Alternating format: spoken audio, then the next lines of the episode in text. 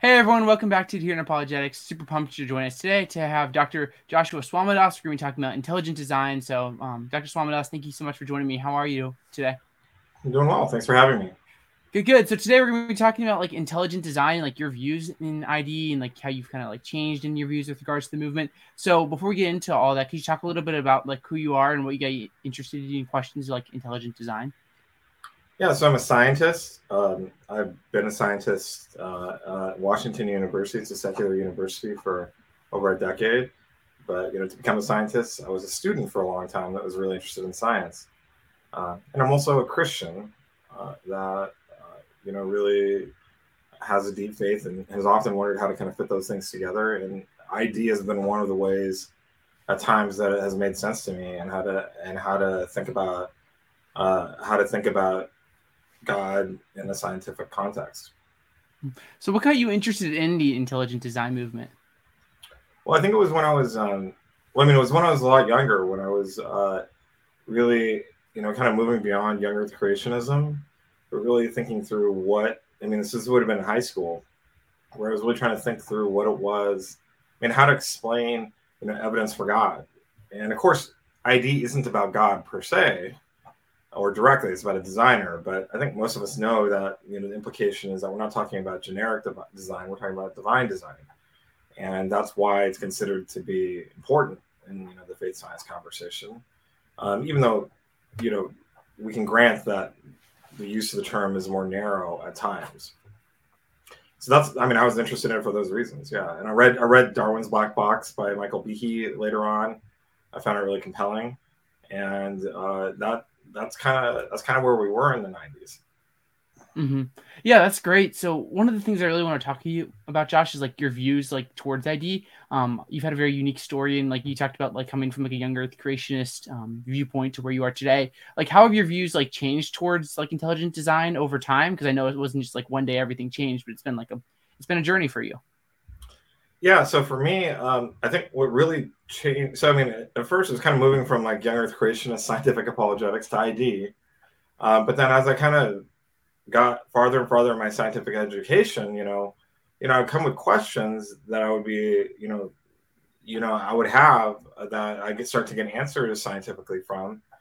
And I just started to realize that um, more and more, just seeing for myself. These weren't arguments against ID that I'm talking about. I'm just talking about getting a more solid biological education or education in biology at University of California, Irvine, where I was, really started to shift my view of this, where I started to realize, oh, I think there's some misunderstandings here that um, that these ID, ID arguments have about biology as whole and also evolution. That maybe, maybe these aren't really as strong of arguments as I thought. Um, and and that that was that that was that was one piece of it. The other piece of it was I remember realizing at one point that wait a minute, Michael Behe has no problem with the common descent of humans and the great apes, meaning that he thinks that there is common ancestors that we have with chimpanzees, you know, gorillas, orangutans, and, and bonobos. And for me, that was kind of surprising. And then he sat down, I mean, in his book, he actually explained why why that is and that the, the evidence he it, what was interesting to me is it became really clear that you know, evidence for ID wasn't really an evidence against evolution. At most, it was just going to be uh, an argument that God was involved in evolution somehow, and we had evidence for it. But it wasn't really an argument against common descent, and that that that was that was a little bit surprising to me. And for me, like the big theologically challenging issue to work through was was you know the evolution of humans or the common descent of humans. And if evolution, I mean, and if ID wasn't going to help me with that, um, uh, you know, it, its value just really started to, to really diminish, even if it were true. So part of it was I wasn't sure about the science in it anymore.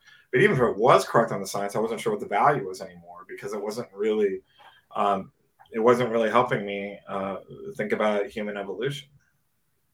So your big question then, Josh, was like trying to look at like the idea of like common descent. So like, do humans like share like a common ancestor with like chimpanzees and monkeys and all kinds of other like um, species in that area? And then once you kind of saw that ID didn't really challenge that necessarily, like there's a lot of people like you talked about Behe um, who were fine with common descent. That was kind of like for you, it was like, okay, well, what really am I supposed to do with this like ID stuff?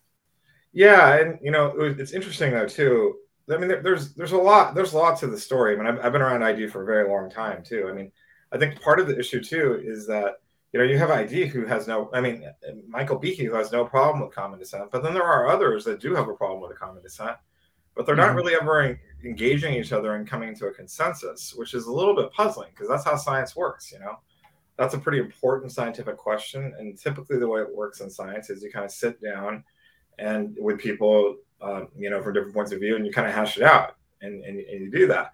But that wasn't really happening in, in the ID movement. Um, it, it really seemed like it was more about arguing against uh, uh, a particular view of atheistic evolution and kind of mistaking that as a scientific view of, of, of evolution, but without ever really kind of having that type of robust internal debate to come to consensus. So that that that that puzzles me. I mean, that's something that I that I really didn't know if I could really trust. Um, so there are people who dispute common descent and ID, but that's not really what ID is about. ID is really about showing that there's evidence for design and God's and in, in, in, nature. Um, and so uh, that that isn't really as helpful uh, to the core questions that uh, that Christians have been coming to evolution with for a very long time, right? Mm-hmm. Uh, so i mean there's other pieces to it too right? So id it's not merely about having space for god's role in evolution. They really want to have positive evidence for it. So you know as a christian i mean i affirm evolution now uh, and i think god was involved. I, I just don't know the details of how because that's how it usually is. Usually when god works we don't know the details of how he did it right Mm-hmm. And um, a lot of times when we look at things that God has providentially governed, we use chance to describe it. A great example of this in Scripture is is lots. So lots is something that's kind of a strange concept for us because we don't have that term really being used. But um, it talks about casting lots. It's pretty similar to casting dice, right? so you know, is it anti-Christian to describe, you know, uh, you know, the roll of a dice in a casino as like random or probability. Well, no, it isn't. I mean, that's just one way of thinking about it from a human point of view, from a mathematical point of view. But we, we, we believe that God providentially governs everything, including the cast of every dice, the cast of every lot. And so, uh, so that that's that's not really a problem to talk about. For example, random mutations. All we mean is random from a human point of view um, in a very narrow, restricted technical sense, but it's not talking theologically that you know that evolution somehow teaches or requires um, randomness that from God's point of view. I mean, it's just it just isn't even talking about that, but it's, it's just like a, it's a category error, right?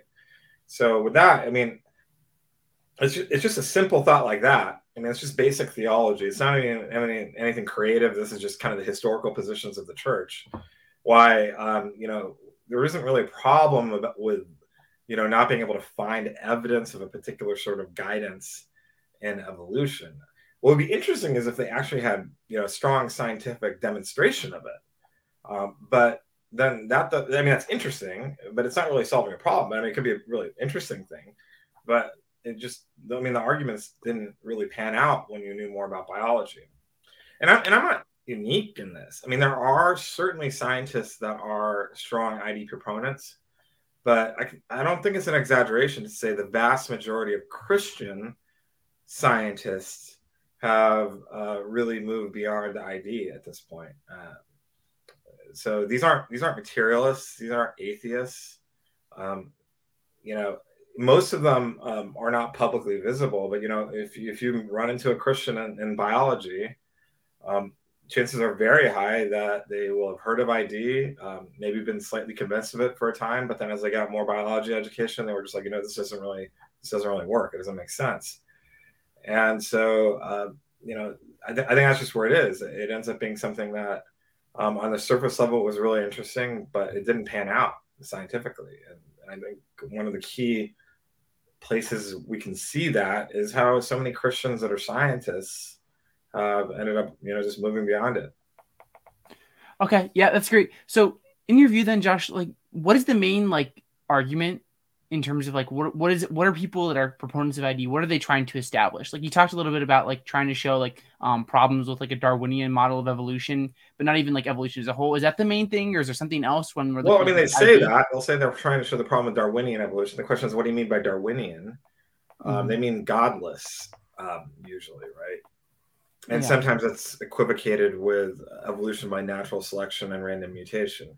But here's the thing: I mean evolution, as taught in science, is not godless. It's just silent about God. There's a difference between saying God wasn't involved in this and saying we're just not dealing with that question. That's that's more what it's, it's doing. Is mainly not dealing with the question. and and that, that you don't want to misinterpret that as denial of God's God's position. And you're entirely welcome to give a theology of nature that makes sense of it, as I just did here, to say that I think God guides evolution and and you know ways that we haven't been able to figure out and detect yet. Not that because he's hiding it, just because there's limits to human science. You can say that. That's not controversial. That's not in conflict with science. All right. Um, so the other way to, I mean, so that, that's why, I mean, arguing against Darwin, I mean, evolution is kind of a little bit dependent on a straw man. This claim that scientific evolution is fundamentally denying God's involvement. It's really not. It's, it's just not. Mm-hmm. It's just not talking about it, and it doesn't really have any really good traction on it. So what are they doing? You ask is another thing. I, I, mean, if you take their word for it, they're trying to look for design in nature, um, and they're trying to separate that from the conversation on God. Though more recently, they've been more open to talking about it being God's design, but they're not interested in really finding design uh, in a lot of the analogous places to divine design. So they'll often talk about how science does detect design, and it does. It uses a particular method, a set of methods to do it. Um, like so, they'll point to, for example, the Rosetta Stone, and how we kind of say, well, that was probably you know inscribed by a human. It wasn't just by like random or natural forces acting on a stone that caused that. And yeah, scientists do make that claim.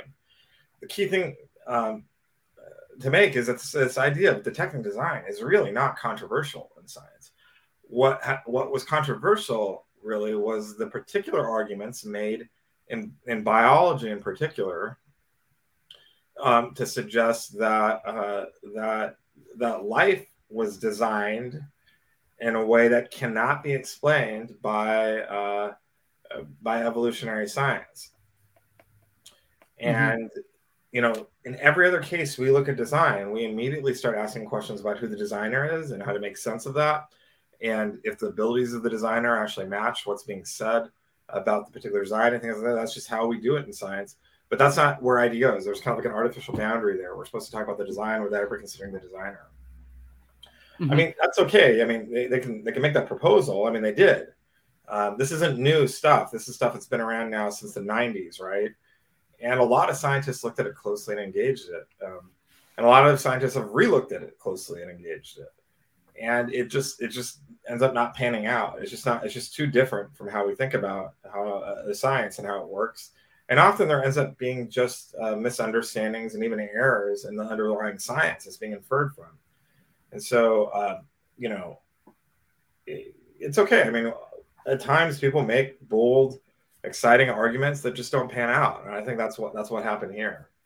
Mm-hmm. Do you have an example, Josh? Maybe like an like an argument that like mm, people thought from ID, like this is it, this is gonna be like a really good thing, and show ID is like a real thing, and like evolution like can't do it all, and it kind of just like didn't pan out. Well, I mean, one of the one of the great ones was uh, the reducible complexity argument, right? And it's important to recognize, first of all, that there was many, uh, there was many uh, uh IC arguments, but the very first one was very focused and it was brilliant in a lot of ways. So um, because it was testable. Uh, so he basically defines the reducible complexity in a way that can be tested. Basically, we'll take something that's functioning and we'll start removing stuff from it um, to see until it stops functioning, and whatever's left, how many parts are, that's the irreducible unit. Mm-hmm. And so it's not so really. Um, and then the claim was that you know evolution can't actually evolve uh, irreducibly complex things, right? And uh, and so now you have a way to test for whether something's irreducibly complex, uh, uh, uh, you know, irreducibly complex. and you have a way to actually, you know, I mean, and then you know the, the claim is once again that that means that it can't actually evolve. So there's like a brilliance to that in the sense that it's objective. You can actually objective. You can actually uh, test it um, the degree of uh, you know irreducible complexity in a system. But here's where um, the problem is: the second inference, the idea that because it's uh, irreducibly complex, it can't evolve. That ends up being testable too, because we can look at naturally evolving systems. We can do it in a petri dish and ask if we can actually evolve, you know, irreducibly complex systems. And it turns out that we can. So irreducible complexity is something that we can actually measure in a system, but it's also something that, that can evolve. So now we have a problem here. mm-hmm. um, and that, that that that's pretty well established to the point that when you know Behe was really pushed on this, he acknowledged that, and then he went back and revised the definition of irreducibly complex. And he's allowed to do that. Uh, you know, you're allowed to kind of come up with new definitions of a term and try and revise it and refine it. But then um, every single definition uh, really starts to become harder and harder to test. And so, uh, you know, how do we test? Uh, uh, you know, you know, his final book. I'm sorry, not his book, not his final book. His second book. This would be um, uh, uh, the Edge of Evolution. It came out around 2010 or so, approximately. You know, what was striking about it is that, um, you know, the definition, which kind of equates in some ways to to irreducible complexity, is just that you know there's a certain number of, um, of unselected steps uh, to get from here to there. Once again, we can see and observe on many cases where evolution has no problem taking many um, unselected steps to get to a place. And then, but the bigger problem is this: how do you measure it? How do you know how many ex- unexpected steps there are? I'm sorry, un, un um, unselected steps there are between us and a chimpanzee, for example. No one really knows how to compute that uh, that, that's kind of something that's just an unknowable quantity. Quantity. So, I mean, maybe uh, there is, but maybe not. I mean, I, and I asked Michael Behe about this in a debate once. Um, you know, do you see any evidence for design in the evolution of humans? Like, in you know, do you see any biochemical evidence for design? So, do you see any irreducibly complex machines in humans that are not in chimpanzees? Do you see any non-selectable steps? Can you show there any sets of like sequential non-selected steps that must happen for um, for us to evolve from their common ancestor chimpanzees? Um, do you see anything other than you know stuff that evolution can do in that? And and he says no, he doesn't really see at this time any uh, biochemical evidence for for design in humans. Now he does see evidence just in terms of our overall behavior the sense that we have an like the human mind is kind of an amazing thing. I mean, we, we can do things that chimpanzees do. That's not a scientific argument. That's maybe a philosophical argument. I think there's some there's definitely reason to be surprised about that. But that's not a biochemical argument for design. And so if all these arguments are really just about bacterial flagella, I mean, and not really about, you know, human evolution, what are they really about? I mean, I, I don't know why they're important and salient to people, you know? Hmm. That's an intuition I've had, Josh. Like one of the things, like when I've listened to or read to, like um, intelligent design people, is like I'm thinking about like like if I'm going to make a case for like God um, or like a creator of the universe, am I going to really focus on like the bacterial like flagellum? It just seems to me like it seems like it just seems to me like, like there's so much more that can be done. Um, and I'm not trying to like negate the argument because everything is important, but like I, I think I share this intuition with you. Like, there's got to be something more than this. Um, like that can't be it in terms of like building a case, and that's one of the struggles I have with like um understanding ideas, like trying to like yeah. yeah well, they would say there's more, right? And, and there mm-hmm. is, like you know, but it's just that when you start to go into it deeper, it it just doesn't pan out. Um, it's just it doesn't pan out. now look, I mean, I, I know what their response is. Is their response is that there's just like an incredible bias against them in science, um, and so their argument has really won the day. And they're and you know, I think and you know it's because everyone's so biased against them that we can't see it. Now, I mean, I, I do agree there is a lot of bias against them. I also agree that um, that that their argument really hasn't made it anywhere in science that it should if it was such a strong argument. I think they have the causality wrong. I think the bias against them is really strong because people are are are really really think it's a bad argument. Mm-hmm. And one of the ways how I think, I mean, I have evidence to kind of add to that is like how my book was handled. I wrote a book called The Genealogical Adam and Eve that really makes space for the de novo miraculous creation of Adam and Eve without parents, right? And that was endorsed mm-hmm. by atheists and it was considered good science because when they looked at the argument I made, they said it was good science. And um, I mean, I, I, I, was careful not to put any bad arguments in my book. I was careful not to overextend my case and claim to have evidence that I didn't have. I was really cautious that way. And, you know, scientists respect that. And so, even though I did face bias against what I was saying initially, that bias was overcome. So, that I think is the reality. I think there is bias against ID, but ultimately, I think that bias can be overcome if they can focus on a strong, a compelling, correct argument. Mm-hmm. Yeah, I think that's great, and I think it's one of the, like my wonders with ID is I think about the idea of like um, especially for people like you talked about Behe, who accepts common descent. So he's accepting like he accepts like an evolutionary story. And it seems weird to me, like if you're gonna accept that kind of story of like um how God brought about human beings, that you're gonna point out these like couple like um or maybe that's that's unfair, but just pointing out a few things in biology, we're saying, hey, like evolution can't explain this. Um, it, it looks more like it's gonna be designed. Um, it looks more like a design. And it's just like these things that um are smaller in the and maybe not smaller, but it's just like these I don't want to say random, but they're just things in biology that you wouldn't really like if God, like if you're saying God used evolution to explain everything else, like why not these couple of things that you're coming up with right here? That's one of the things with ID to me has always been a little bit puzzling. Yeah, well, I mean, to be clear, I mean, I think their hope is is that there's kind of like a, or their their their view is is that science is like thoroughly atheistic right now, and mm-hmm. if you can find the clear cases um, where there's evidence of design and kind of push people to see that, then um, that could change the overall zeitgeist of science to be less thoroughly atheistic. And then you know you can talk about other stuff. I just think it's a bit of a misunderstanding of what's going on. I think science is um, pretty pluralistic, and it is generally silent about God.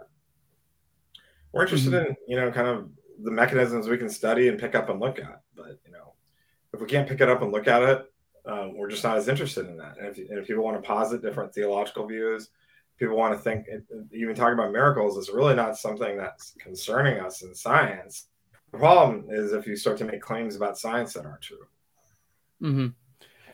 So, Josh, I'm wondering, like, what else, like, what other criticisms criticisms would you have of intelligent design? Because obviously, there's a lot of things here, and your views have shifted over time. Like, is there other problems you see with like the ID movement, and why you wouldn't like fall behind that kind of camp? Well, I think maybe a constructive way to put it, you know, I mean, I, am a I'm a critic of the ID movement, and it's pretty mm-hmm. easy to find my criticisms, but I'm also friends with people there.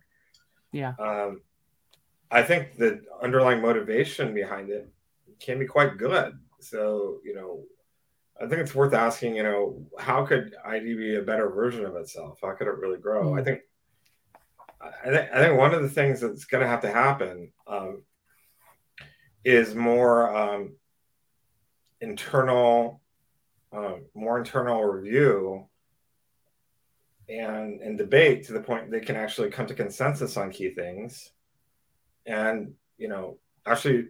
I want to see the places where they can actually pull back bad ID arguments and say, you know, we made this argument, but we were wrong about this, you know, and we don't actually think that this makes sense.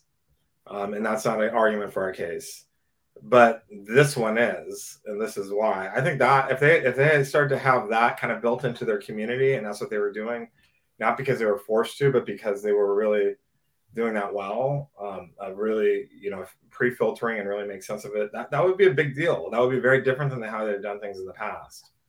I think sometimes it looks like their strategy is, is kind of like throw everything at the wall and see what sticks and there's certainly this view there that um, of never publicly, you know, explaining where you disagree with someone in the ID movement. I mean, you can disagree with people elsewhere, you can disagree with your enemies, but in the camp, there's no internal uh, disagreements that are really discussed publicly. I think that that really undermines um, their credibility. Hmm. Um, that, that's just not how science works. Um, it, it's just not how. It, it's, it's just it, it, makes it so it kind of is offloading a lot of work onto other people to sort through what they're having to find out what might be viable and what might not be is kind of offloading that to other people instead of really taking that task up themselves. And that, I think that, that'd be probably um, one of the most important things they could do. Uh, that, that could really build their credibility, increase the quality of their science, and maybe um, help us see something um, that we missed. But right now, um, I, I just don't think that's what hap- what's happening. Hmm. Yeah, well, I think that's an important um, question is the question of like, are you critiquing within your own group? Because it's important to like grow as people that just like want to see truth. So, and then Josh, you, you hinted at this, um, but you talked about like it's also important to think about like the good of people maybe like we disagree with, um, and like their ideas and things like that. So when you look at like the intelligent design movement, Josh, what are some of the good things you see coming out of it that might be helpful to you as like a scientist or as a Christian? Like what what good is there in like learning and studying from this movement in your view? Well, I mean, some of the people are really good. Like, you know, I, have I've become friends with people like Richard Buggs and, you know, um, James Tour and, you know, Walter Bradley. Um, some of them are really good people that are real Christians. They're doing everything. I mean, they're, they're doing, I mean, often they're doing very good science too. And they're, and they're trying to be faithful where they are. I think that's one thing that's really, really good about, about, about the movement. I think also they're really trying to, uh, trying to engage with the secular world instead of being in the Christian enclave. I think that's mm. really good too. Um, I think they're really trying to engage with science too. I mean, I think one of the things that I've always enjoyed about engaging with ID people is that I always learn something new about the science from you know all of the discussion that happens. I mean, science is just incredibly vast. Um, there's no way to read every paper, and you know, it, you know, having IDs as a dialogue partner has been really fun because it kind of exposes me to parts of science I probably wouldn't have seen otherwise. So all that's good. I think the part where um, I just can't go there with is on the legitimacy of, of, of, their of their key arguments. Well, I should say some of their key arguments. There are some arguments they have that extend long. I mean, most of them, you know, are out there long before ID, and a lot of people have been making them long before ID. But some people would call them ID arguments. Examples of this would be things like the fine tuning argument, the cosmological argument, um, those are examples of design arguments, right? And um, they're of a different uh, class, I would say, than uh, many of the biology arguments. And they tend to be a lot stronger and more interesting. And they also have deeper history. And they also tend to be based on good science. So so it's not to say that you know science and theology can't interact on this stuff and there can't be arguments to be made. It's just that we we, we really need to focus them in on, on, on the best ones there are, and sometimes we don't need the ones that we have that we think we mm. or we have. You know. Yeah, I think that's great because like someone like you, Josh, maybe might disagree with like the biological arguments that are like irreducible, irreducible, irreducible complexity. Oh my gosh, I can't speak. Um, like these kind of arguments, you might like have an issue with them. But like there's other arguments that these people would bring forward, like maybe like a cosmic fine tuning or cosmological argument that you might actually have a lot more sympathies towards. Um, I think it's important to show that just because it's like, hey, we're not on completely different sides of the fields if you're maybe like a critic of ID versus like a proponent of ID. So I think that's super helpful. Um, am I wrong anywhere in that?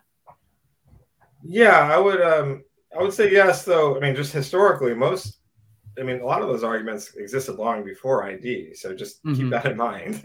It's yeah. not like they're the ones who invented it, so that's important. Mean, a great example. I mean, I've become really good friends with Bill Craig, right? So, um, in a lot of ways, he's been pretty closely associated with the ID movement. Um, but he also has no problem with common descent.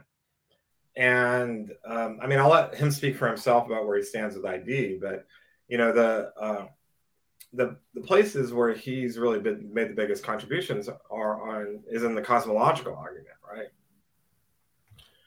And I think there's legitimacy to the cosmological argument.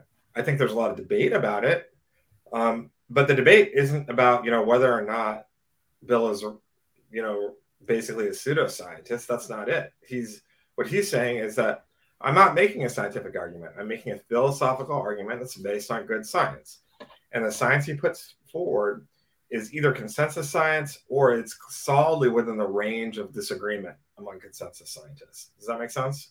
Mm-hmm. Yeah, that makes sense. I'm checking with you. And then he applies philosophy to that to make sense of it. And he's very clear in that move that when he's starting to kind of make that argument for God, he's not doing science per se. It is philosophy. It's science engaged philosophy.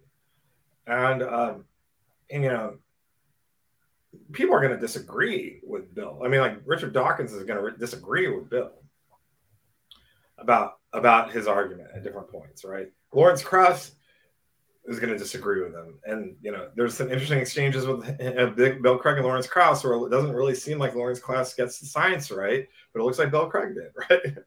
Mm-hmm.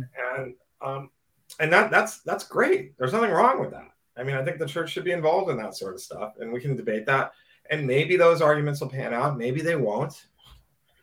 Um, that's not really where like the foundation of our faith lies. The foundation of our faith lies on what God did in, in history to reveal Himself by raising this man Jesus from the dead. Mm-hmm. And so, um, and so that I think is is I would say is a, like a healthy way to think about it with what's going on with Bill Craig in that it's science engaged, it's philosophy, it's design argument of some sort, but he's not he doesn't need it to be science per se, and it's based on good science though, and um, and also it's also not it's a, it's a good argument I'd say, but it's not also where everything rests. The foundation is still still the resurrection. It's not really it's not really the cosmological argument, and I think that's kind of like a much more healthy um, and a productive sort of engagement that I think we'd aim for. Mm. Um, and I don't think that that's as typical in the ID movement. I mean, I think that you can have all of that and affirm all of that without being ID, and that's kind of where I am. I mean, I I'm not ID. I, believe that God designed us all because He created everything, right? Um, mm-hmm. But when I look at what ID has really uh, really emphasized, it's been things that just you know, and, and while I'm sympathetic to, it just didn't pan out. And ultimately, um, I, I need to kind of do what's going to be good science, not merely is you know something that I, am kind of inclined to and would like to be correct. You know. Mm-hmm. Yeah, I think that's great, Josh. One more question I have for you, and then we'll wrap up here. It's this idea of something I've been wondering a lot about, and I'm just curious what your views are, if you have any. Um, but one of the things I always like thought growing up was there was like one view of evolution where everything is just like totally random and there's no teleology, nothing else beyond like mere like random mutations and natural selection. So I'm curious, Josh, like in your view, like in the scientific community, do a lot of people still hold to that view and like where do you stand like do you think like there's um maybe not consensus views but like views that are like accepted within like mainstream science that would not hold to like a purely like random version of evolution so yeah, I was curious well, there's, on that. There's a debate in science about how much is contingent versus how much is convergent. Mm-hmm. Or, you know, so there's a debate and there's a trade off. I mean, there's some stuff that's contingent. It has to do with random effects, right? That you can't really predict ahead of time. But then there is a component, depending on what you're looking at, it does seem to be reproducible. And how much of what? Well, I mean, a large part of it depends on what precisely you're looking at and exactly mm-hmm. what level you're looking at all that. So to some extent, I wonder. I mean, I worry a little bit about, or often about, just uh, the debate. Some of this debate is just people are looking at different things, and if you look at different things, you'll see a different thing dominating. But it really is kind of this this issue that we do see patterns, and we do see randomness, or you know, kind of things, and we're not sure where it's going to go. It's both those things we see. Now, how do you think about that from a Christian point of view? As a Christian point of view, you know, you can say that you know the stuff that was kind of like these things that are repeated maybe that is uh, maybe that is kind of stuff that god has built into the way how the world works to kind of reproduce things and you can see teleology there maybe but i, I would be cautious about seeing that as um, that is the good and the other side being the bad because you know that's also the other place is a place for god's choice and you know and things that are random to us could be what god's divine providence is really governing and, and, and really you know doing in a different way Mm-hmm. So really, all of it, I think, is God, and I think um, is under God's governance, I should say. And I don't really see the the push and pull. What I would say is, I think is ha- hopefully happening more and more in recent years is that both Christians and non-Christians alike are, are, are more broadly appreciating how silent evolution is on most of this stuff. It doesn't really settle um, most of these debates because it's largely silent about theological uh, concerns and, and, and, God. And so that, that, that creates a lot of flexibility honestly. I mean, evolution, you know, can be told with this theologically potent atheistic story. I mean, that's going to be a problem for Christians. Okay, but that's not that's obvious. But it can also be told in a way that's far more neutral, that makes space for a lot of different ways of engaging with it. And I think that's really what the aware science is right now, and really trying to um, to be clear about what we found, but um, but but also you know try and not tell it with the theologically loaded um, baggage um, to the extent that we can. Mm-hmm. And that's well, good, Josh. for Christians, right? Yeah, no, it's it's great to try, try, to like um examine the views and think about these things and just try to find truth and be willing to like um have different views and like really think about these things. But yeah, that's great. Um, Josh, do you have any like last thoughts or things you want to say and like how people can connect with you before we wrap up here? Yeah, if you want to know more about how I'm thinking about how to all fit this together, definitely look at the genealogical Adam and Eve. It's a book I wrote a little while ago that you know yeah, I was really blessed. It really changed the conversation how people are talking about a lot of this stuff and showed how to make sense of the story of science alongside the story of scripture. Mm-hmm. And if you want to know more too, there, we've written a lot at peacefulscience.org, uh, where you can kind of get see a lot of discussions from a lot of people about how we're really trying to make sense of all of this together and really think about the grand question of what it means to be human.